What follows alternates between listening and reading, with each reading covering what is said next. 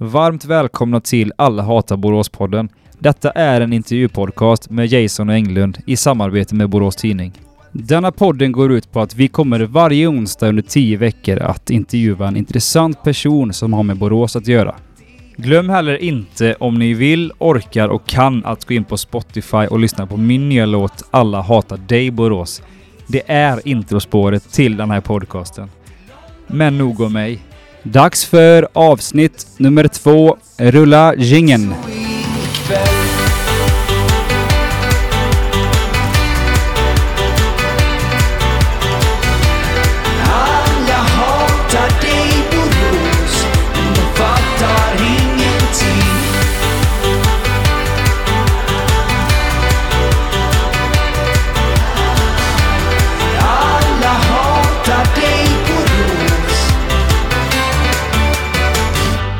Han är författaren, krönikör, konstnär, ICA-arbetare och lokalkändis. Idag ställer vi frågan om hur det är att vara homosexuell i Borås. Varmt välkommen James-Åke Englund.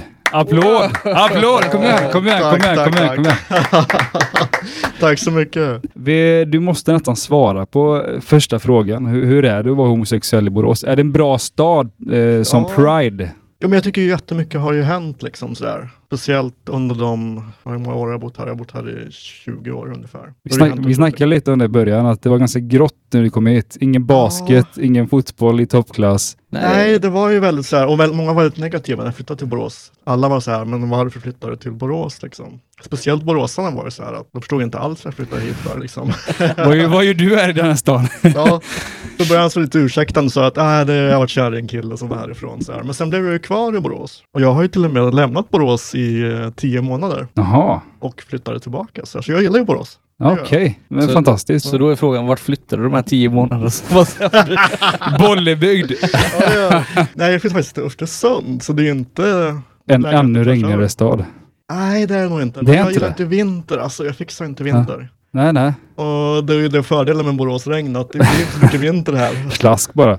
Eh, Åke, vi ska börja med lite eh, snabbfrågor till dig faktiskt. Ja, Jag ja. tänker att eh, lyssnaren måste lära känna dig lite bättre. Eh, vart är du född någonstans? Jag är faktiskt född i Östersund. Eh, Men däremot så min familj flyttade till Eskilstuna när jag var bara något år gammal, så jag har liksom inga minnen av att ha växt upp i Östersund.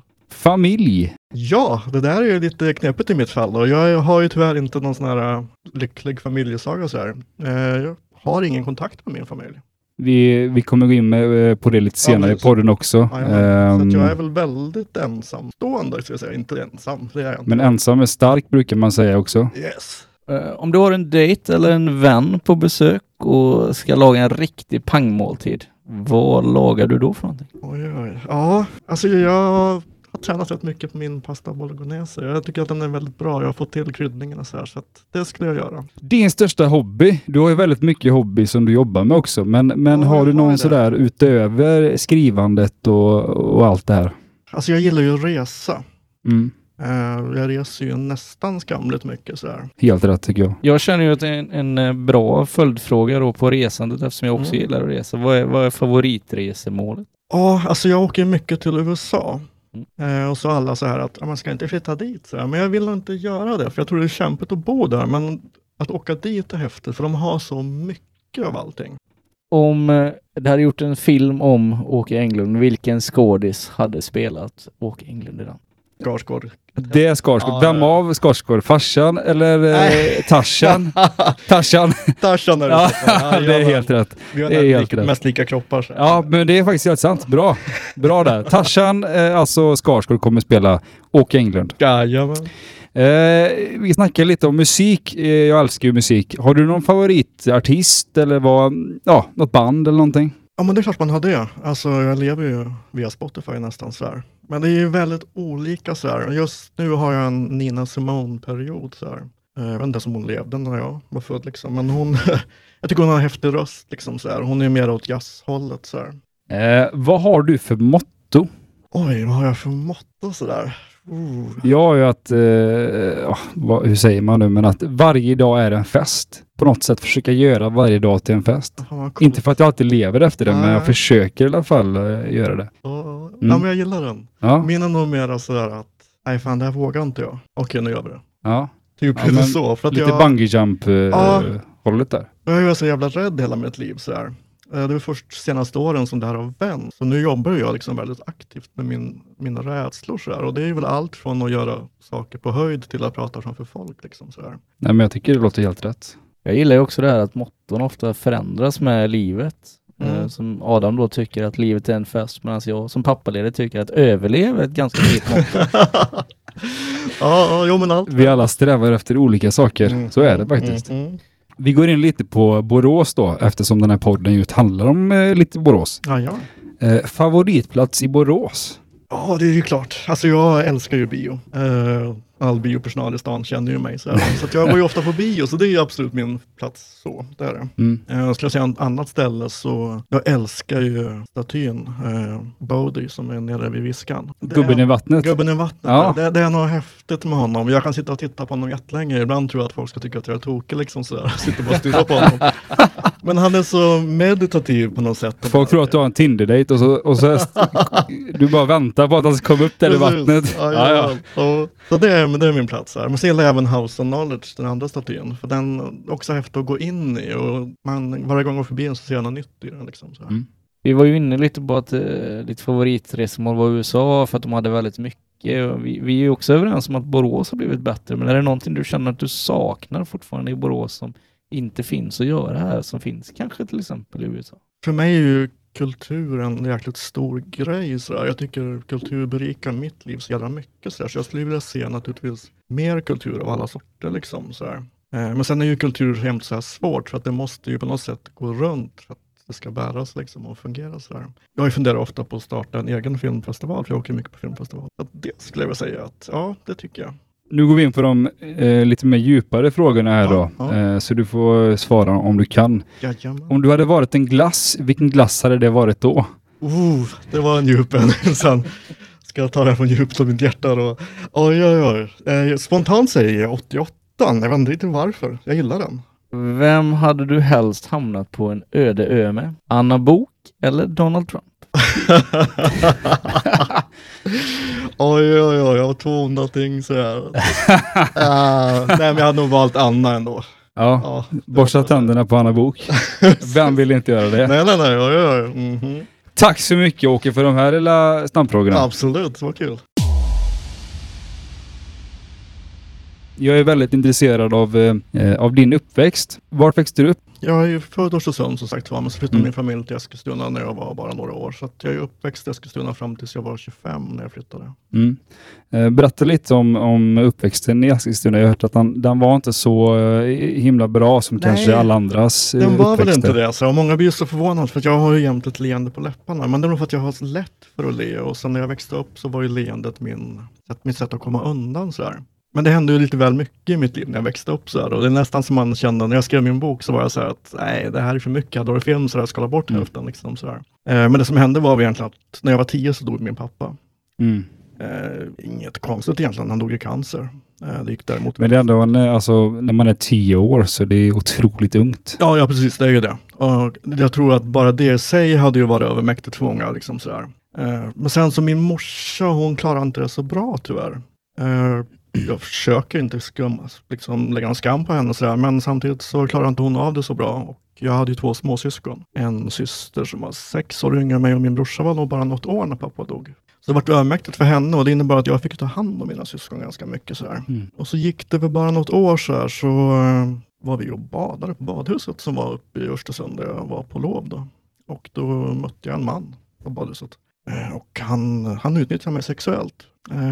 Men jag trodde att det här var mitt fel. Så jag sa ingenting till någon utan jag höll det här hemligt. Liksom. Och det här bar jag med mig jävligt länge. Liksom, så här. Men det, jag måste bara säga, det måste Ja. vara väldigt många som på något sätt tar på sig skulden i ett sådant läge. Jo, nu Så efteråt så förstår jag att man ensam? gör det. Nej, precis. Det måste ju vara en helt sjuk grej ändå för en tolvåring. Vad, vad kände du då? Som sagt, du sa att det var ditt fel och sådär. Ja, jag kände väl att det var var, mitt det, fel. var det det enda du kände då liksom? Kände du aldrig att det var något som var fel liksom? Jag gjorde faktiskt inte. Eller enda gången, det som hände var egentligen att när jag, eh, det hände ju på badhuset då när jag var själv med den här mannen i bastun så där. Och så när jag gick därifrån så Dels ville han träffa mig igen för att fortsätta det vi hade gjort. Så här. Och sen så dessutom så eller sa han åt mig att jag fick inte säga till någon för då skulle han ju typ, ja jag vet inte vad han hotade mig med, det kommer jag inte riktigt ihåg. Så här. Men det gjorde han så här, så därför vågade inte jag berätta det här för någon. Eh, och samtidigt så kände jag liksom att det vart ytterligare en grej för familjen och då kände jag att man, man har nog med att pappa dog. Jag, jag höll det här hemligt för mig själv, liksom sa ingenting till någon.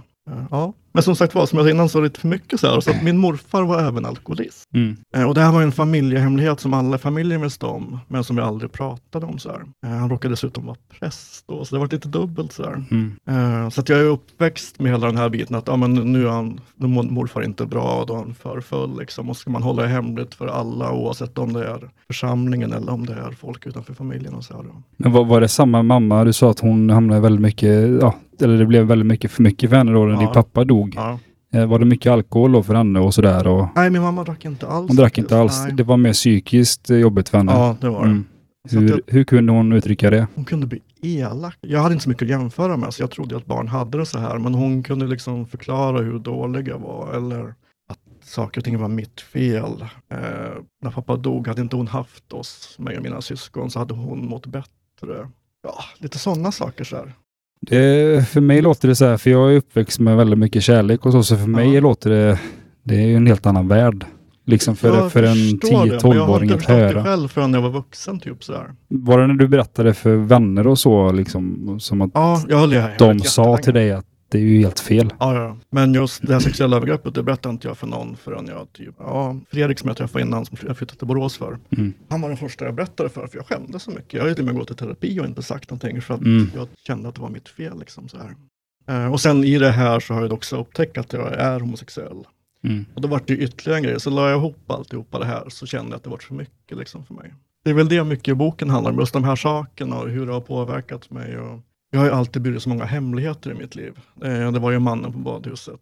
Det var att min, mars, min mamma inte kunde kommunicera med andra. Hon gick liksom inte ut efter pappa dog. Alla på gården, de visste bara att det var någonting hemskt i vår Mm. familj. Men ingen sa någonting, för man vill ju inte gå på sina grannar heller. Så här.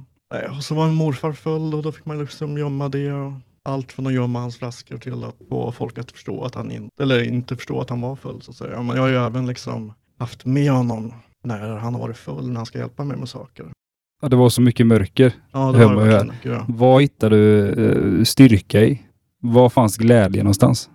fanns inte så mycket glädje, helt seriöst det där. Nej. Eh, jag tror att min tillflykt när jag växte upp, det var väl mycket filmer. Jag gick på bio. Det var enda gången jag kunde gå hemifrån utan att min mamma liksom behövde ha kontroll på mig. Så, här. att jag har ju alltid tagit skydd i biomörkret. Så här. Sen har jag läst mycket böcker när jag växte upp. För böcker då var också på något sätt ursäktat hemma, då var det okej liksom. Så, här. Så att det är nog mina flyktvägar tror jag. Du sa att du eh, var tvungen att hålla borta massa hemligheter för mamma och sådär. Mm. Eh, och du blev kär första gången när du var tio. Eller var det äldre? Alltså alltihopa hände tyvärr i 10-11 I samma, det var en... Eh, ja, shit. Det är en sån Många period. saker hände. Ja, precis. Det är ju den perioden där som allt det här jobbiga livet händer. Alltså puberteten och kärleken och man skäms lite för sin familj. Och så visste inte jag liksom om det och jag skämdes för var normalt. För jag hade inte sett någonting annat. Nej. Men berätta hur det var när du blev kär första gången. Och i en kille dessutom. Ja, precis. Jag var till kär i en klasskompis då. Mm. Eh, och det här var ju den killen som alla tjejerna i klassen också tyckte var snyggast. Liksom, sådär. Eh, Alla ville ha han. alla Var det honom. Måns Zelmerlöw? Nej, det var ju tyvärr inte det. Nej, den här killen hette Joakim, han kallas för Kim, han var jättecool, så här, alla gillade honom verkligen. Så här. Och då märkte jag liksom att tjejerna pratade mycket om honom, liksom, så här, och de skrev sitt namn och sitt hjärta och så Joakim. Liksom, så här, och det var ju mycket sånt, eller folk frågade chans och sådana grejer. Så här. Eh, och jag så insåg ju jävligt snabbt liksom, att det jag kände var fel. Det räckte ju bara med att höra att någon ropade bög efter någon i korridoren, eller man såg aldrig två killar som var ihop, eller två tjejer, man såg ju bara liksom, killar och tjejer. Så, här. Så jag förstod ju skitsnabbt att jag måste ju dölja det här på något sätt. Och så var jag jätterädd för att han skulle se på mig, för jag vart ju så här, alltså när jag snackade med honom så stammar man ju och man blir generad och sådana saker. Så, här då. Eh, så att det, det var ju första kärleken, men den var också jävligt jobbig, för att då dök ju allt det här upp. Jag kunde inte göra något av det här andra liksom. Just att inte kunna prata om saker sabbar ju så jävla mycket. Eh, men han var väl första kärleken, så då var han. Jag gillar ju att prata om, om allt som är tabu och det känns trots att det är 2017 att det är tabu att komma ut. Jag kommer ihåg för några år sedan, eh, då var det två NBA-killar då, alltså den professionella basketligan i USA. Ja. Det spelar alltså några hundra människor i den här ligan och de är ju enorma idoler allihopa. Då var det två killar som samma säsong sa att jag klarar inte av det här längre, jag måste, jag måste berätta att jag är Mm. homosexuell. Ja. Och jag funderar på två personer och 200, alltså det, mörkertalet måste vara enormt och så många människor som går och mår dåligt 2017 att man inte vågar komma ut. Jag kan, alltså, förstår du? Jag kan liksom inte relatera till det där. Och, och jag, precis som du säger då, man skrek det ena och det andra efter människor i, i korridorerna. Men det känns, det känns konstigt 2017 att folk fortfarande Ja. dömer. Gör, dömer folk fortfarande eller? Alltså jag tror det finns flera delar i det här. Dels så tror jag fortfarande folk dömer. Men sen så är det också det här att det, det finns fortfarande ganska få förebilder tror jag. Jag har ju insett, för jag har ju föreläst om det här på skolor när jag väl kom ut och liksom saker. Så då har jag ju föreläst på skolor i jättemånga år. Och jag märker fortfarande när jag är ute, jag var ute i nästan 20 år och pratade om det här, men jag märker ju att fortfarande så är det så att ungdomarna de behöver bara höra och se en homosexuell person i verkliga livet för att de flesta tror inte att de har träffat någon eller ja, de har fortfarande en väldigt stereotyp bild av hur det är. Liksom, så där. så det räcker nästan med att jag går ut och så pratar jag 60 minuter om hur det har varit för mig när jag växte upp och vilka rädslor jag har haft och hur första kärleken var. Har någon kompis tagit illa upp? Liksom, har någon sagt upp sin vänskap? Sådana saker. Så jag tror fortfarande det finns kvar mycket liksom, tankar och funderingar. Så jag, jag tror att många homosexuella är fortfarande jäkligt rädda för att prata om det. Jag, jag har lyssnat på en av dina föreläsningar. Mm. Du, var, du läste när jag gick i tvåan på gymnasiet tror jag. Mm. I, i min idrottsklass. Dessutom idrottsklass Okej. också vet du. Oj, oj, oj. Ja. Men då kommer jag ihåg att du, du berättar väldigt mycket om, om alltihopa. Men du berättade även att eh, din mamma tog inte emot det så bra när Ja, du kom det. ut som homosexuell. Ja. Och det tror jag också är många, många är rädda för vad de nära tycker. Känner du att nu, när du berättar om det just din historia, att, att du på något sätt kan ändå så ett frö i någons huvud att fan, jag kanske inte berättar för mamma eller pappa kanske inte tycker om mig längre. Det finns ju naturligtvis den rädslan liksom sådär. Eh, jag har ju föreläst under så många år liksom sådär och jag, jag hade ju velat haft ett lyckligt Hollywood-slut för vi liksom, vi dras ju till sånt som människor tror jag sådär. Eh, men samtidigt så vill jag också visa på någon slags verklighet som finns här. Så att jag hoppas väl att, att de ser att det är min historia och att det är en verklighet som finns men att den förhoppningsvis inte är så för alla. Att den biten är större än rädslan för att berätta för sin familj. Så här. Men sen är det ju fortfarande så att många tycker det är jobbigt att berätta för sin familj. Jag valde att berätta för min familj sist. För att de är ju samtidigt viktigast för en och då kanske man behöver träna på att berätta det för andra. Så här. Men jag, jag vet ju om att, eh, i och med att jag inte har det lyckliga slutet. Nej, men be- berätta lite om eh, hur det var när du berättade för din mamma. Ja. Vad, alltså hela den grejen. Egentligen så är det ju, jag berättar ju en ganska förenklad historia när jag är ute och pratar på skolor för att jag måste ju fokusera jättemycket för jag har 60 minuter så här. Mm. Eh, och sen var det ju mycket fler saker som ingick i min process när jag kom ut som gjorde att mamma liksom inte klarade det här riktigt. Så. Eh, men jag bar ju med mig det som jag nämnde innan, liksom min homosexualitet, mannen på badhuset, min morfars alkoholism, min mammas... åh, jag har väl insett efteråt att mamma var deprimerad när pappa dog. Och det är ju inget konstigt. Det ingår, tror jag, som en del i en sorg, ett sorgearbete. Så här. Men de kommer liksom aldrig över det där.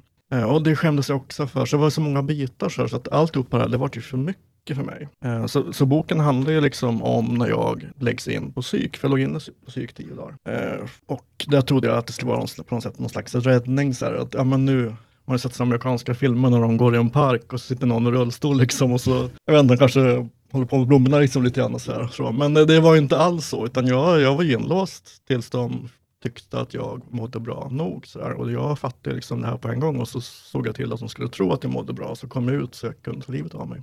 Det var det som var min poäng. Eh, men samma veva där, jag var 21 när det hände, så samma veva låg jag inne som sagt var och då ringde de min mamma. Eh, och Alltså vet- du, de berättade, du berättade inte det först. Nej, utan de ringde min mamma och fick henne till psyk. Eh, det är nog fel egentligen. Jag var ju vuxen liksom. Det är upp till mig. Men det gjorde de ändå. Sådär. Men då mådde jag så jävla dåligt så jag visste inte vad som var mina rättigheter. Eller sådär. Utan helt plötsligt så bara leddes jag in i ett rum och där var min mamma liksom. Och så läkare och alla möjliga människor som var där. Och så fick jag sitta i någon slags ring och ha en sån här eh, samtal. Skittragiskt, egentligen borde man ju anmäla dem, men det är så länge sedan. Eh, men i den här vevan, jag, jag kom ju ut som deprimerad då, för jag har ju på något sätt, jag vet inte om jag har lyckats, men jag har ju försökt att dölja min depression också då. Eh, och gjort allt för att hålla uppe för min familj liksom. Så, här. så att det, jag tror att min mamma fick reda på då att jag var så deprimerad så jag inte ville leva längre och att jag var homosexuell. Så jag vet inte vilket som var jobbigast för henne riktigt så här då. Eh, men där börjar våran brytning så där. Eh, min mamma var bara jättearg för att jag var tvungen att prata om min homosexualitet och för att jag dessutom fjantade mig och mådde dåligt. Så då. Eh, det var inte så att hon, som jag tycker en mamma borde göra, nej men mår du dåligt, kom min son. Liksom så. Mm. Det, det funkade inte i det här fallet. Då, utan hon tyckte bara att det här var jättepinsamt och sen så hände ingenting mer. Eh, och, men sen så efteråt så gick det väl ett tag. Och då försökte jag umgås mer med familjen för att man skulle på något sätt reparera det här. Då. Men då ville mamma inte prata om min homosexualitet. Samtidigt så tyckte hon att något som var bra med mig det är att det här syns inte så mycket på mig när jag pratar, går, klär mig. För jag är tydligen ganska mainstream. Tråkigt, jag vet inte om det är bra eller dåligt men Men jag, jag tycker det är en ganska eh, rolig grej du säger här. Alltså jag, jag har ju en, en tatuering som säger de kommer glömma av vad du gjorde och de kommer eh, glömma av vad du sa men de kommer aldrig glömma av hur du fick dem att må. ja, okej. Och det tycker jag du perso- personifierar ganska bra. Jag vet, jag har ju ändå följt in någon slags periferi här i Ja, 12 ja. år och du känns ju alltid glad.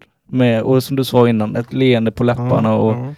ja, är det så? Alltså när jag växte upp, då var ju mitt leende mitt skydd. Eh, därför att jag, några saker jag lärde mig som skyddsmekanismer när jag växte upp, det var ju liksom det att är du glad så kommer alla vuxna att gilla dig. Liksom. Det fattar jag jävligt snabbt. Liksom, så här. Eh, det finns något skämt som jag tror Lasse Åberg har sagt någon gång, att eh, le mycket och spring snabbt så kommer liksom alla tycka att du är bra. Liksom. Och lite det körde jag med när jag växte upp. Alltså, jag var alltid glad, för att så länge jag var glad och underhöll andra, liksom, jag var clownen i klassen. Liksom, så här. Och så länge du är clownen så då låter folk dig vara i fred. Liksom. Tycker man, "Ja, men fan Åke är skitrolig. Liksom, så här.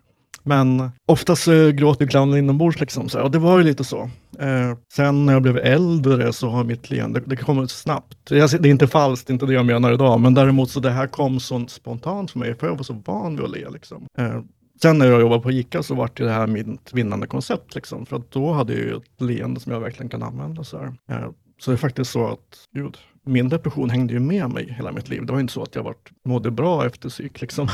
Utan jag har ju dels gått i terapi hela mitt liv, så jag är ju så van nu att prata om det här. Eh, men jag hade ju en riktig svacka för, vad kan det vara, fyra år sedan tror jag. Eh, när jag var så nära att ta livet av mig, så det handlade nog om timmar egentligen. Så här För fyra år sedan. minsann. Så, här. så att då, eh, ja, det var så nära så det finns bara inte så här. Eh, men så gjorde jag så att jag, eh, jag kände att okej, nu väljer jag att antingen så tar jag tag i det här eller så tar jag livet av mig.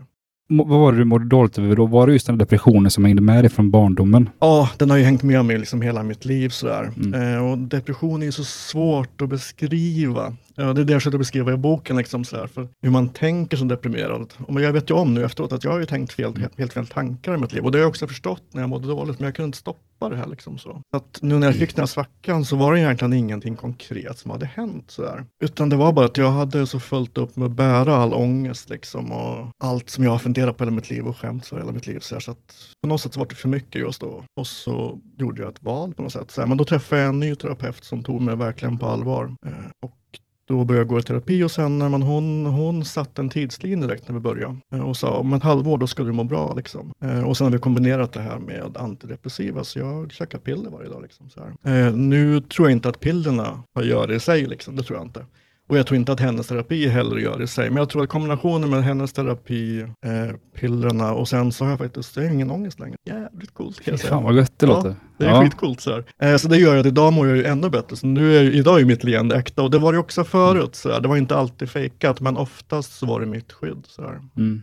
Jag kan säga, jag har också träffat på det lite genom åren. Jag har aldrig märkt eh, någon skillnad på ditt leende egentligen. Så det är som du säger att det, det är liksom, ja, det är sånt bra skydd. Ja men det är det. Ingen märker ju det liksom. Precis. Men det kanske folk borde tänka på också, att ibland den människan som ler mest, den kan också må sämst. Ja, men jag det tror tror jag det. många glömmer av. Verkligen. Det är ungefär som ja, när man kommer till en olycka som har hänt någonstans. Eh, den som skriker, han klarar sig liksom. Mm. Men den som är helt tyst, det är där man ska kolla liksom, för den mår inget bra. Liksom. Så, och det är ju samma med barn, eller när man växer upp. Så, den som ler mycket, det, det kan vara någonting bakom där. Mm. Eh, Jag måste även bara prata om de här självmordsförsöken. Är Ja. det, hur många gånger är det? Är det, Oj, alltså jag har inte räknat direkt så här, men det är många gånger. det är många gånger. När jag växte upp, för jag vill ju ta livet av mig och jag har inte velat ta livet av mig för att bestraffa någon i min omgivning. Sånt, jag har bara velat komma ifrån, för jag har inte orkat med Mm livet sådär. Eh, så jag funderar jättemycket, men samtidigt så är jag så jävla hänsynstagande. Så jag har jämt funderat på, men okej, om jag gör det här, vad händer då med de omkring mig? Eh, till exempel, min pappa sysslar mycket med skytte. så när han dog så blev det kvar massor med vapen i vår lägenhet. Eh, och visserligen så var de inlåsta, men jag visste ju vart nycklarna fanns. Så jag har ju liksom låst upp kassaskåpet, stått och kollat på de här vapnen och hållit i patronen. Liksom så här. Men så har jag tänkt att nej, då kommer de hitta mig med min hjärna på väggen. Liksom så här. Och det vill jag inte utsätta någon för. Så här. Eller samma sak när jag var typ hälsade på morfar och mormor på somrarna. Så här. Och så jämt när vi skulle gå igenom byn så var det en tågräls som gick rakt, rakt igenom. Så här. Och där stod jag och väntade jättelänge flera gånger för jag tänkte att om jag springer fram framför tåget här så är det över liksom, då slipper jag det här. Eh, men när jag stod där så tänkte jag också, nej men då kommer ju han som kör tåget inte må bra liksom. Ja, gud vilken, att man lever fortfarande ett mirakel. Men det, jag mår jävligt bra idag.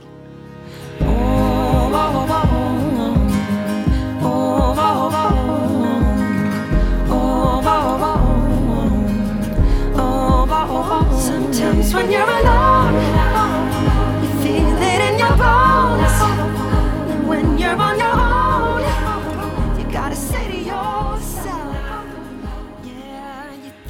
Men det var just det som jag var ute efter här, Ja. som egentligen blir följdfrågan. Att de människor med, som sitter hemma med ångest, ditt tips är ändå att försöka prata om det, att man på något sätt vågar komma ut och inse att man mår inte bra, kanske dela det med någon som kan hjälpa. Eller vad, vad tror du? Alltså det, Ja. för det ju, krävs ju väldigt mycket styrka för att klara av Det något krävs jättemycket styrka och jag, alltså jag vet om när jag mådde dåligt så även om alla sa liksom att ja men det kommer att ordna sig och så, så trodde ju inte jag på någon jag hade jättesvårt för att ta åt mig av det som jag nu kommer att säga. så där. Men jag tror samtidigt nu, jag är ju liksom helt säker på att prata, ta kontakt. Eh, det finns hjälp att få liksom så här. Eh, gör det i tid. Eh, Men samtidigt, du pratat att just psykvården inte var så bra när du var inne. Nej. Nu vet inte jag hur den är idag. Men tror du folk får rätt hjälp? Jag tror ju tyvärr inte det. Och det var också det som hände när jag sökte hjälp sista gången nu och i kontakt med dem. Då, alltså jag mådde så dåligt, men jag förklarade för henne, okej, jag är här, jag ger en sista chans, men jag tänker inte lägga in mig, det finns inte en chans för det. Eh, och då sa hon att nej, tyvärr så har vi många här som har samma erfarenheter som du har. Liksom. Just det här med att på något sätt låsa in, och slängt nyckeln tills de mår bra igen, så, så de kommer ut. Men grejen är att det händer inte som gör att man får bra, mår bra där inne, för det finns lite eh, resurser. Eh, och jag gick ju privat liksom, och det har man kanske inte råd med, men samtidigt så kanske det är värt att satsa lite pengar en period av sitt liv. Men sök hjälp framför allt. Prata med folk omkring dig. En del kommer säkert tycka att det är jättejobbigt, men många kommer ju liksom att finnas där och omfamna och säga liksom att fan, vi fixar det här.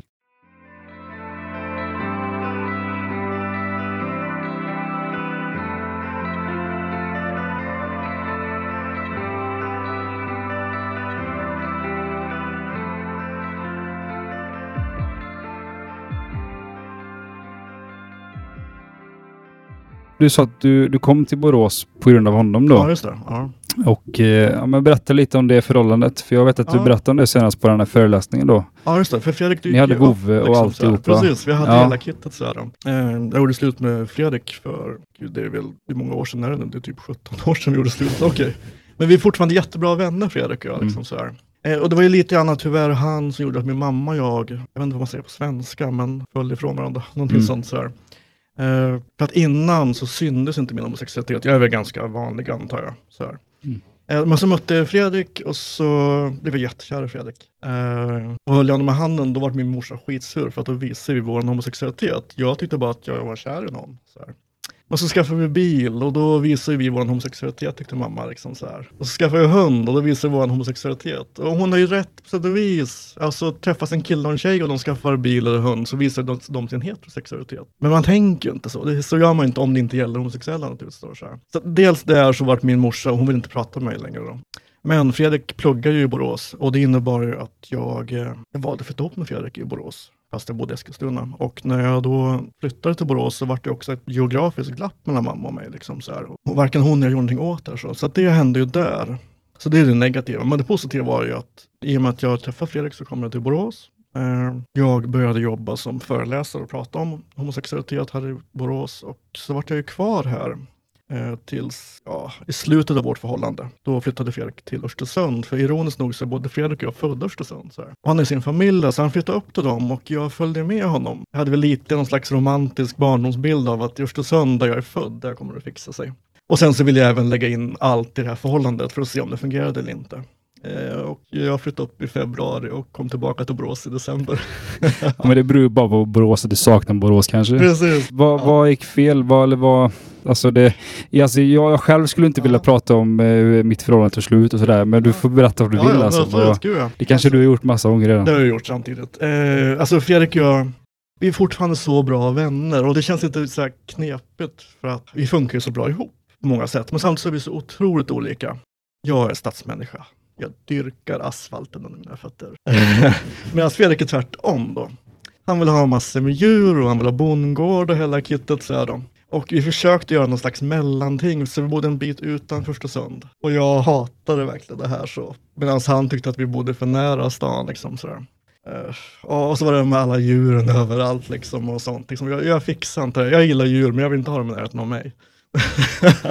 Sådär. Så att, det var väl egentligen våra olikheter tror jag. Sen så, jag hade ju arbetat upp ganska mycket en, en vänskapsbas i Borås i och med att jag föreläste och fick väldigt många vänner. Så, här. så att därför så ville jag flytta tillbaka till Borås. Så jag gillade Borås på något sätt. Jag kan inte riktigt förklara vad då. Idag tycker jag att mycket med Borås är ju för att jag tycker Borås är så bra storlek. Eh, det var nära till allt. Det mesta finns här. Och sen är det ju skithäftigt då, för jag älskar ju kulturen som har hänt senaste åren i Borås. Alltså jag tycker att kultur, eller vad heter det, Skulpturbiennalen och No Limit har gjort så jävla mycket för Borås. Det känns som att brytpunkten blev när Pinocchio var och folk var så jädra upprörda. Eh, men jag gillar samtidigt det här. Eh, Men jag, den är ju inte snygg, det är ju... vad är det för någonting? Alltså jag gillar honom inte heller. Men Nej. jag tyckte det var en jättebra diskussion. Jag tror Borås behövde få skälla av sig om det här. Och nu, se vart vi är idag, vi kommer jättelångt ju. Skulle du säga att det är svårare att vara homosexuell i en liten stad än i en stor stad? Ja men det tycker jag absolut. Och, och det säger ju ofta på mina föreläsningar som att min historia är ju egentligen densamma vart jag än bor. Men däremot så tror jag tyvärr att som alltid så är det jobbigare att vara annorlunda ju mindre en ort är. Liksom. Och det kan handla om att du är homosexuell, det kan handla om invandrare. Allting sånt är jobbigare. Men ju större staden är desto enklare blir det att vara ja, anonym eller annorlunda. Ja. Jag har en annan eh, grej också som en följdfråga och det är ju, du sa ju det själv, du är väldigt normal och, och på gatan så ser du ut som vem som helst. Men Ja. i media oftast när vi träffar på homosexuella människor så är man väldigt mycket åt något håll. Och det känns nästan som att man behöver vara det för det är medias vinkling att man ska vara väldigt mycket. Håller du med mig om att, att de, de homosexuella människor vi träffar på är väldigt mycket i, i tv? Ja, Jag tycker tycker ju det och jag har också det här som jag själv har jobbat med, för jag har jobbat med min identitet hela mitt liv. Så, här, då. så jag, jag håller ju med, och- men jag tror samtidigt att det är mycket här av- är ju medias dramaturgi, liksom, att det måste vara någonting speciellt som man visar upp, därför att det blir jävligt tråkigt att bara ha en vardagsperson sådär. Eh, och då blir det lätt de här personerna som syns. Samtidigt så tror jag också att eh, om jag till exempel, jag, jag dolde min homosexualitet från det att jag var typ 11 kanske någonstans när jag började fundera på det, tills jag var 21 när jag verkligen kom ut för alla i min omgivning. Eh, och då har jag ju dolt det här under 10 år. Jag vill ta igen de här 10 åren. Jag, jag, jag vill visa för alla att jag är bög liksom. Jag vill klä mig i en boa och gå i högklackat längs Liagatan liksom. Jag har kanske själv, jag har ju tyvärr varit väldigt duktig på att dämpa mig själv och så här. Men det här innebär ju samtidigt att jag har ju aldrig blivit den här enormt utåtriktade personen så. Utan jag har blivit en ganska vanlig medelsvensson sådär. Och det funkar ju jättebra på mina föreläsningar för då får jag visa att jag är som vem som helst. Eh, men jag tror inte jag funkar så bra i medias dramaturgi liksom då. Så därför så blir jag inte den här typiska Ja, mig skickar man inte på husvagnssemester liksom där jag får göra fjolliga saker direkt. Så här, utan Samtidigt som jag inte är maskulin alls på något sätt. Men eh, jag är ganska vanlig mellanting. Så här då. Ja. Jag, jag har aldrig förstått det här eh, böghatet. Jag kommer ihåg när jag själv var ung så tänkte jag Mm. mer tjejer till mig. Ja, Men, men, underbart, underbart. men, men eh, känner du av, alltså vi, vi bor i en medelstor Ja. svensk stad, känner du av böghatet i Borås? Eller finns det ens ett böghat? Ja men det gör det. Det ska man ju inte himla med alls. Här. Den där klassiska idrottsuppväxten, du vet, eller man, när man är i omklädningsrummet. Är du bög eller? Den, är ju, den lever ju kvar på något sätt. Den gör ju det liksom. Så här. Vilket är helt sjukt. Eh, och, eh, jag tror att den finns tyvärr fortfarande kvar väldigt mycket i idrott. Och det är det som gjort att jag själv har undvikit idrott en del av min uppväxt. Liksom. Eh, för att vara med i idrott, så dels så fanns det ju möjlighet att jag kanske inte var tillräckligt manlig när jag var med i idrott när jag växte upp. Och då kunde ju min homosexualitet på något sätt avslöjas där. Eh, plus att det var det här jobbiga momentet efter, i duscharna efteråt. Liksom, kan någon förstå eller se? Så det här gjorde att jag drog mig undan sport jättemycket. Eh, så jag har ju själv undvikit sport. Där, samtidigt som det finns den här miljön av att du måste vara jättemanlig och eh, du ska prata illa om tjejer och sådär. Jag, jag tror att sånt mis- minskar med tiden, men jag tror fortfarande det finns kvar. Liksom. Det är inte så att tränaren är konstant med i omklädningsrummet och pratar om allas attityd. Det tror jag inte han gör. Liksom. Eh, så jag tror där finns det mycket kvar att göra. Sådär. Så Jag tror att idrottsföreningar har ett jättestort ansvar. Liksom. Samtidigt som jag, jag är inte så bra på det här med att klampa in och säga att Nej, men nu ska ni prata hårt och tydligt om det här. Liksom, så. Eh, ja. Ja, det är intressant. Mm, ja, men det är verkligen det. Absolut. Skaffa familj. Är det någonting du vill? Eller ville? Nu idag så, det här kanske låter jättekonstigt, men idag så ser jag inte mig själv leva i någon relation längre. Lite grann tror jag att göra för att jag, jag har kämpat så jävla länge innan. Med allt från min depression till andra saker. Så, här. så att nu när jag egentligen har upptäckt livet liksom så, här, så jag har inte tid med det. och det här kanske lägger sig någon dag liksom så. Men idag, alltså jag, jag har ju rest, jag var utomlands fem gånger i år tror jag. Plus att jag jobbar ju nästan bara kväll på mitt ordinarie arbete och det älskar jag. Men jag kan inte riktigt tänka mig att det är så många som vill vara med i den dealen. Liksom så här. Samtidigt som jag är öppen för att händer det så händer det. Det är ju inte så att jag kommer springa iväg då tror jag inte. Men det ska vara någon väldigt speciell. Så här. Mm.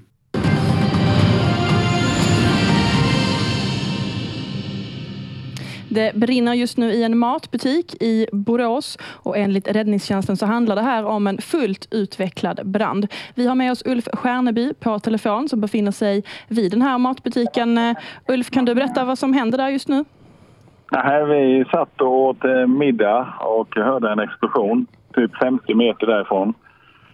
Och då så sprang jag fram och kollade och då exploderade jag hade ett fönster exploderat, sen exploderade en till och sen är det fullt utvecklad brand. Och vi, Vi måste snacka lite om, om branden.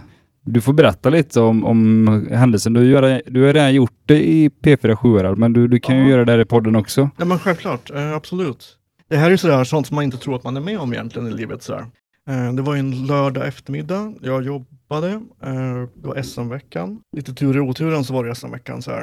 Eh, och så står jag i kassan och så har det precis lugnat ner sig, så det är inte så jättemycket folk. Så, här, så då, då kunde jag stänga min kassa. Och då kommer en kund och så säger kunden till mig att det brinner i butiken men de har fixat det, säger de. Och man, man kan ju, jag har jobbat ganska många år på ICA, man kan bli lite sådär jag vet inte vad rätt ord är, men man kanske inte tar allt på allvar riktigt. Så, här. så jag var så här, ah, okej det brinner, tänkte jag. Så jag stängde min kassa och så gick jag igenom butiken så här. Och så kom jag bort till den här gången där det då brann i. Eh, och där står faktiskt min, en arbetskompis till mig med en brandsläckare i handen eh, som han har tömt mot en hylla så här. Det syns ingenting sådär. Så jag var så här, ah, ja okej, det var något som brann, det var inte hela världen tyckte jag. Så då tog jag fortfarande inte alls det här på allvar så där. Eh, och min arbetskompis säger åt mig att ja, du måste ringa brandkåren, säger han. Och jag var fortfarande så här, kände mig, efteråt kände jag mig skitdryg verkligen. Men jag var så här, ah, ja, ja, jag ringer brandkåren så här. Så jag gick och ringde, brandkåren så, här. så jag tog mig några steg bort och samtidigt så slog jag numret 112 så här. Och så svarar de och så sa jag att hej och så fattar jag att man kommer ju liksom till Tjotahejti så här. Så jag förklarar ju som att ja, men jag ringer från ICA-butik i Borås, vart den ligger och sådana saker så här. Och att det, det brinner här. Och då frågar han mig, ja okej, men brinner det mycket eller så? Jag bara, jag vet inte, jag får gå tillbaka och kolla, så jag. Så jag tar några steg tillbaka och tittar in. Och då slår det ut eldflammor från hyllan så här. Och då fattar jag att shit, det här är ju på allvar liksom så. För att då hade ju min arbetskompis tömt den här brandsläckaren men inte lyckats nå in, för det har ju börjat brinna så långt inne i hyllan då. Eh, Så att då förstod jag liksom att shit, det här är the real deal. Liksom så här. Eh, plus att min arbetskompis, han såg verkligen jättechockad och så sa han, det är tändvätska här, alla måste ut, säger han. Och där vart det ju liksom allvar i det ögonblicket. Så, här. så att då, vi jobbade fyra stycken, så två stycken tog fokus på att stänga ingången och få ut alla genom utgången. Så här. Eh, han som hade kört att släcka, han springer upp på övervåningen, för vi, vi har ju personalutrymmen på övervåningen, så vi ville se till att ingen var kvar där. Eh, och jag sprang då in längst in i butiken och gjorde en vepa över butiken bara för att se till att ingen var kvar där inne. Så. Samtidigt så sprang man ju liksom neråt böjd för att, ja, jag har ju gått brandutbildningar, men det är väldigt lustigt vad som händer när man är med i det här ögonblicket. Så Eh, det första jag tänkte på var ju typ CSI och sånt. Så här. Eh, hur, vad som hände där. Och så tänkte jag så här att okej, det som dödar de flesta det är inte branden, utan det är röken. Så, här. så jag tänkte att jag måste gå neråtböjd hela tiden. Så. Eh, så jag tar mig in genom butiken och så ska jag ta mig tillbaka genom butiken. Och då springer jag ju förbi den här gången där branden har startat. Och det har inte gått, ja en minut kanske, bara någonting sånt. Så här. Och då när jag springer förbi den gången, då är den helt övertänd. Alltså det, det brinner hela gången. Så här. Eh, och när jag springer bort mot utgången så ser jag hur mina arbetskompisar försöker få med sig en äldre dam ut för hon ska absolut betala sina varor. Så här. Eh, men jag har ju också gått brandkurser så jag, har ju fått lära mig att folk kommer reagera väldigt irrationellt. Så de. Eh, men de fick ut henne och när jag springer mot henne då kom en explosion in i butiken. Eh, Efteråt så tror man väl att det var brandgaser som exploderade, för när det blir så pass varmt så exploderar de här. Alltså det var en explosion så att jag liksom knuffas i omkull så här ut explosionen. Men jag tar mig upp väldigt snabbt igen och när jag vänder mig om så ser jag liksom en, en vägg, eller en våg av rök som kommer mot mig. Så hade jag stått upp så hade den varit typ nere vid midjan på mig så här. Och då räcker det också bara med någon minut innan man Ja, kanske ja. dör då. Precis. Så här. Eh, och, men det lustiga är att då, just det här ögonblicket så tänker jag att wow, det ser verkligen ut som på film. Där hinner jag tänka de här korta sekunderna Då, så här. Eh, men så fortsätter jag liksom hålla mig ännu lägre ner bara för att komma undan det här då. Och så springer jag så till så att alla verkligen kommer ut. Och när jag är i det som är slussen eller ingången till butiken. Eh, jag är nämligen lite petig av mig. Mina kompisar säger att jag har någon slags syndrom så här. Men jag, jag kan liksom gilla när saker ligger rakt och snyggt och sådär då. Eh, och när jag springer ut genom slussen så blir jag skitirriterad för det ligger massor med takplattor på golvet. Jag vill säga, varför ligger de här takplattorna här? Liksom det, det kommer jag ihåg, jag tänker så irriterad på det här.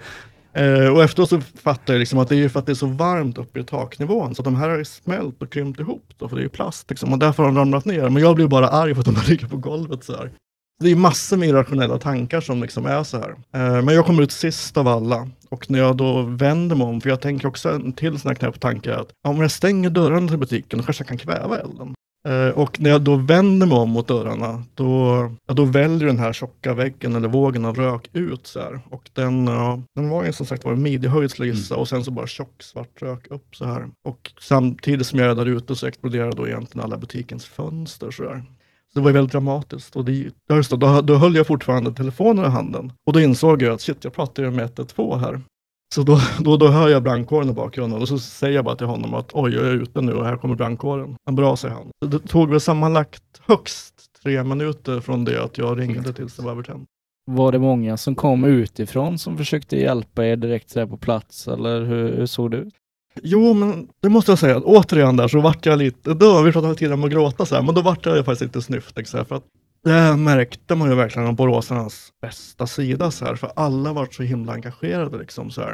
Eh, visserligen så kom ju polis och sådana som spärrade av så där, men så fort vi stod, vi jobbade fyra stycken, när vi stod liksom och pratade med varandra så kom det fram folk som hade filtar liksom och frågade om vi ville dricka någonting, frågade hur vi mådde och alla var så jätteengagerade i oss. Så det kändes verkligen jättehäftigt liksom att alla blev så här. Det är väl naturligt egentligen, men jag vart ändå så där Ja, lite snyftig vart jag faktiskt där. Så det var jäkligt fint och det gjorde liksom att man fick verkligen en ja, känsla av hopp liksom, av mänskligheten. Så här. För det är en otroligt bra respons. Där.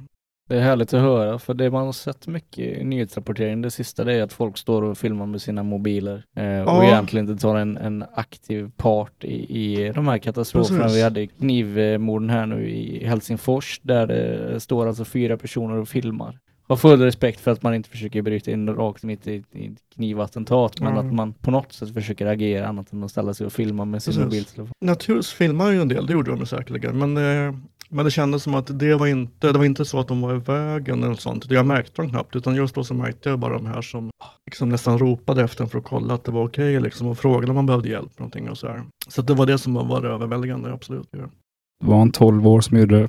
14. Nej, nio har jag hört. Vi har fått veta väldigt lite och vi har lagt Ja. väldigt lite fokus på det också. Så här. Men vad, eh, alltså vad, för jag, har läst en del på, på nätet och många är ju otroligt uh, förbannade på den här killen och hans föräldrar och undrar hur det kunde gå till. Mm. Vad, vad känner du själv?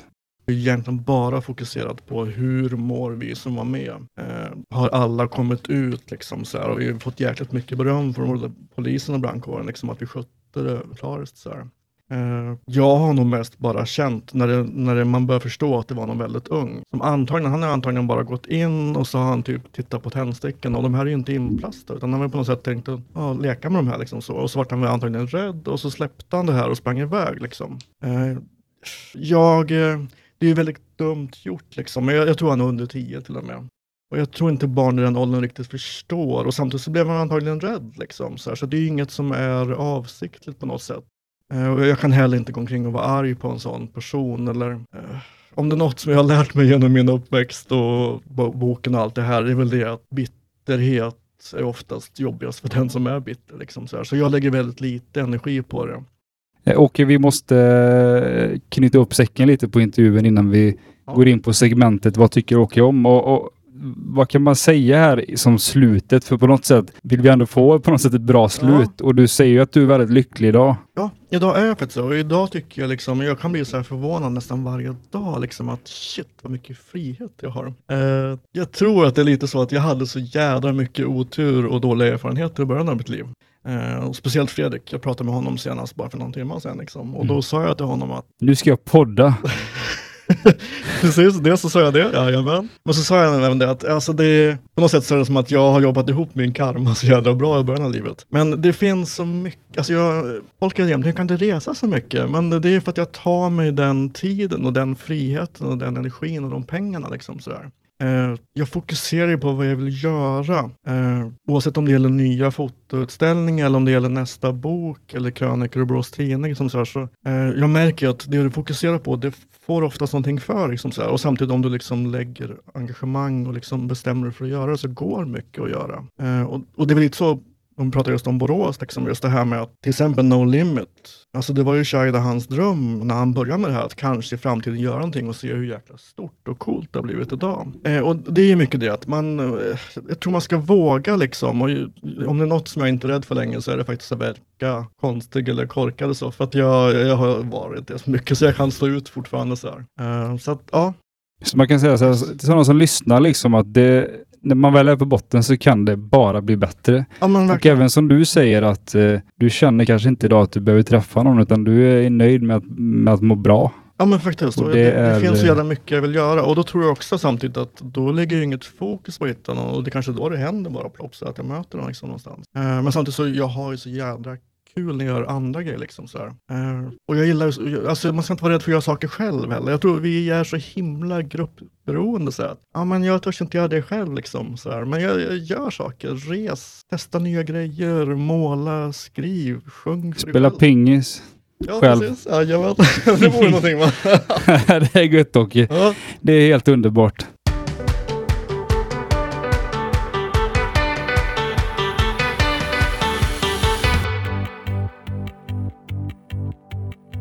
Då är det dags för delen som heter Vad tycker Åke om?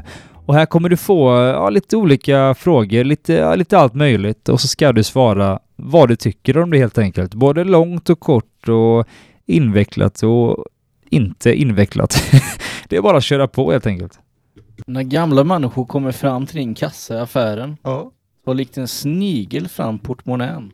Betalar endast med mynt, rabattkuponger och någon gammal vunnen trisslott. Står länge och betraktar kvittot innan de skäller ut dig för att de har fått en krona för lite tillbaka. Vad tycker Åke då? Då uh, använder jag... För du har väl några sådana ibland?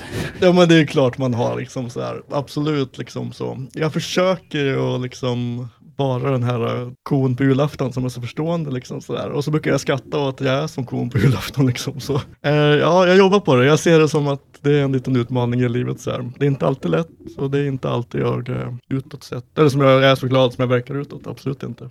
Vad tycker Åke Englund om religion? Ooh. Jag är så kluven. En del av mig tycker att religion är opium för folket liksom och att det har använts fel så mycket liksom så här. Men samtidigt så förstår jag behovet av någonting att tro på. Jag hade ju ingenting att tro på så lång del av mitt liv liksom så här. Så jag förstår ju liksom också vikten av religion. Eh, så religionen i sig kanske inte tycker det är fel, oavsett om man väljer att tro på Sagan om ringen eller Bibeln liksom så här. Eh, utan det är mer mera hur man utövar religionen och vilka man ibland tyvärr använder den emot. Så här. Vad tycker Åke Englund om krogutbudet för homosexuella i Borås? Oj, oj, oj. Ja, eh, alltså grejen är det att ibland skulle jag nog vilja gå på ett gayställe sådär, men samtidigt så för mig funkar det lika bra att gå var, var som helst. Eh, därför att, eh, ja, går jag ut en kväll så är det ju garanterat att folk stöter på mig. Eh, ofta killar som i vanliga fall typ påstår att de inte gillar killar. Vi kommer till den frågan sen. Ja, jag vet, så, så att, eh, ja, det, jag tycker inte det behövs kanske någon gayställe, men samtidigt så tycker jag det är kul med gayställen. Eh, så. Men när jag går ut, ja, det jag känner för, och så träffar jag oftast folk ändå. Det är gött. Vad tycker Åke Englund om, och det här snackar vi lite innan om intervjun, eh, Filip och Fredriks teori om att det finns för lite mörk bögenergi i svensk tv. Och det de menar med det, det så här har jag tolkat. Det de menar med det är att eh, om det är en tv-kanal som tar in en person som är homosexuell i något program så måste det alltid vara en överglad person. Typ som Farao Groth eller Jonas eh, Fabulous Hallberg. Håller du med om att det kanske behövs mer homosexuella personer som är lite åt Leif GW Persson-hållet i tv? Eller tycker du att de är ute och cyklar?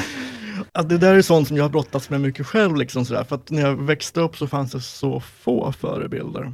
Eh, och så var man så himla beroende av att det fanns några bra. Och det värsta jag visste under någon period, det var ju de här eh, som tar du en bild så tar du alltid en bild från Pride och så är det någon som har en boa och högklackat liksom sådär. Eh, Boa är... Eh, jag, jag känner fortfarande att Leif GW, han ger ju inte många smiles där ute. Alltså. Nej, jag- Jo, jag tycker han är skön. Jag tycker han är för jävla skön. Jag tror nog att det, det är klart det behövs både negativa och positiva, såväl heteron som homon. Det gör det absolut. Och jag tror att vi behöver nog fler gays som är så mycket annat än bara positiva och klämkäcka. Precis. Vad tycker Åke Englund om eh, Stefan Löfven? Oj, väldigt, eh, jag vet inte, jag får liksom inget grepp sådär. Jag tycker han är väldigt sådär, jag vet inte vad han tycker, jag vet inte riktigt vad han står för. eh. Du gör kräktecken här nu bakom micken. Varför gör du det? Nej, alltså det är ingenting, jag vet inte ens vilken politik han för. Liksom. Jag tycker han bara uttalar sig ibland och så säger han någonting som jag inte ens hör. Liksom, så här. Vad tycker du om att ragga på gifta män? Eh, ja, oj, det här låter ju slampigt sådär, men det är, väl, det är väl egentligen mer deras problem i så fall. Jag tycker jag låter bra. Jajamän, ja. Vi har eh, nu kommit fram till segmentet som vi kallar miljonkronorsfrågan. Och här kommer du att kastas in i direktsändning på tv-programmet Vem vill bli miljonär? Du har klarat 14 frågor och du har en sista fråga kvar att klara. Alltså miljonkronorsfrågan. Och du hinner inte tänka mer utan det är bara spänn fast dig i stolen nu så kör vi direktsändning om 3, 2, 1.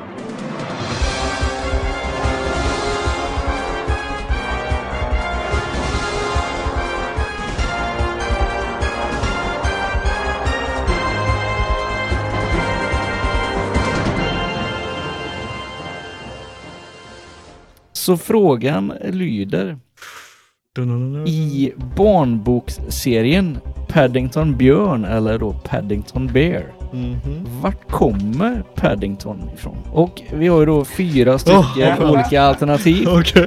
Indien, A. Okej. B. Peru, C. Kanada eller D. Island.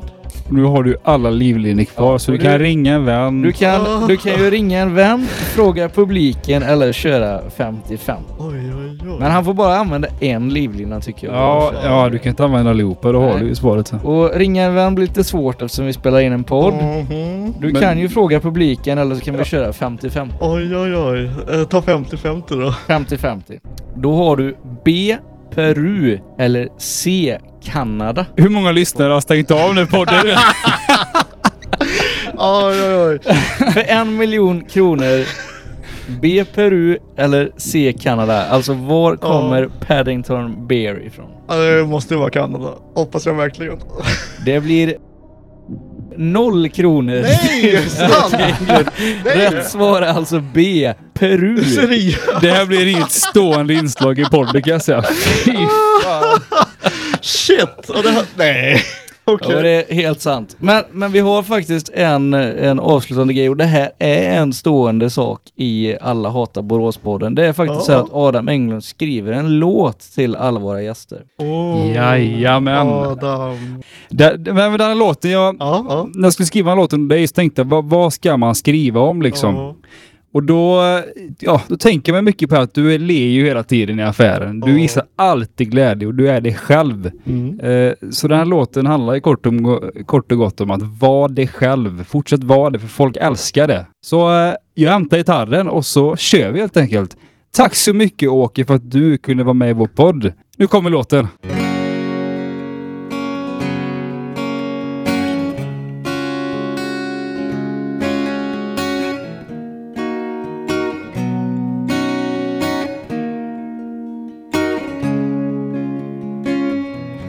Alla ser dig i butiken. Där står du alltid och ler.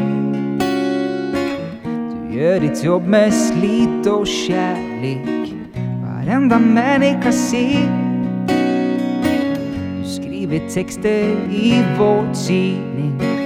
För det som du brinner för. Du är författare och konstnär. Vad finns det du inte gör? Du har haft det svårt i livet. Ett mörker finns där inom dig. Men du är starkare än dem. Inget är för svårt för dig. Åke, sluta aldrig vara dig själv. Nej, Åke. Sluta aldrig vara dig själv. Vad de än säger till dig. Om de drar in i så hårt. Lova vara dig själv. Åke, sluta aldrig vara dig själv. Nej, Åke. Sluta aldrig vara dig själv. Vad de än säger till dig.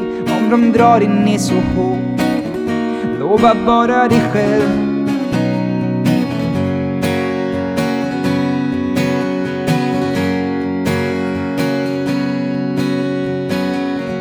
När du går igenom staden solen lyser igen. Du måste få så mycket glädje. Känner du kärleken? Men du har haft det svårt i livet. Ett mörker finns där inom dig. Men du är starkare än dem. Inget är för svårt för dig. Okay sluta aldrig vara dig själv. Nej, Åke. Sluta aldrig vara dig själv. Vad de än säger till dig. Om de drar dig ner så hårt. Lova vara dig själv. Åke, sluta aldrig vara dig själv. Nej, Åke. Sluta aldrig vara dig själv. Vad de än säger till dig. Om de drar dig ner så hårt. Lova vara dig själv. Din glädje är det enda vi ser. Även om Mikael brinner ner. Åke, sluta aldrig vara dig själv. Nej, Åke, sluta aldrig vara dig själv. Vad de än säger till dig Om de drar in i så hårt. Lova vara dig själv. Åke, sluta aldrig vara dig själv. Nej, Åke, sluta aldrig vara dig själv. Vad de än säger till dig, om de drar in i så hårt. Lova vara dig själv.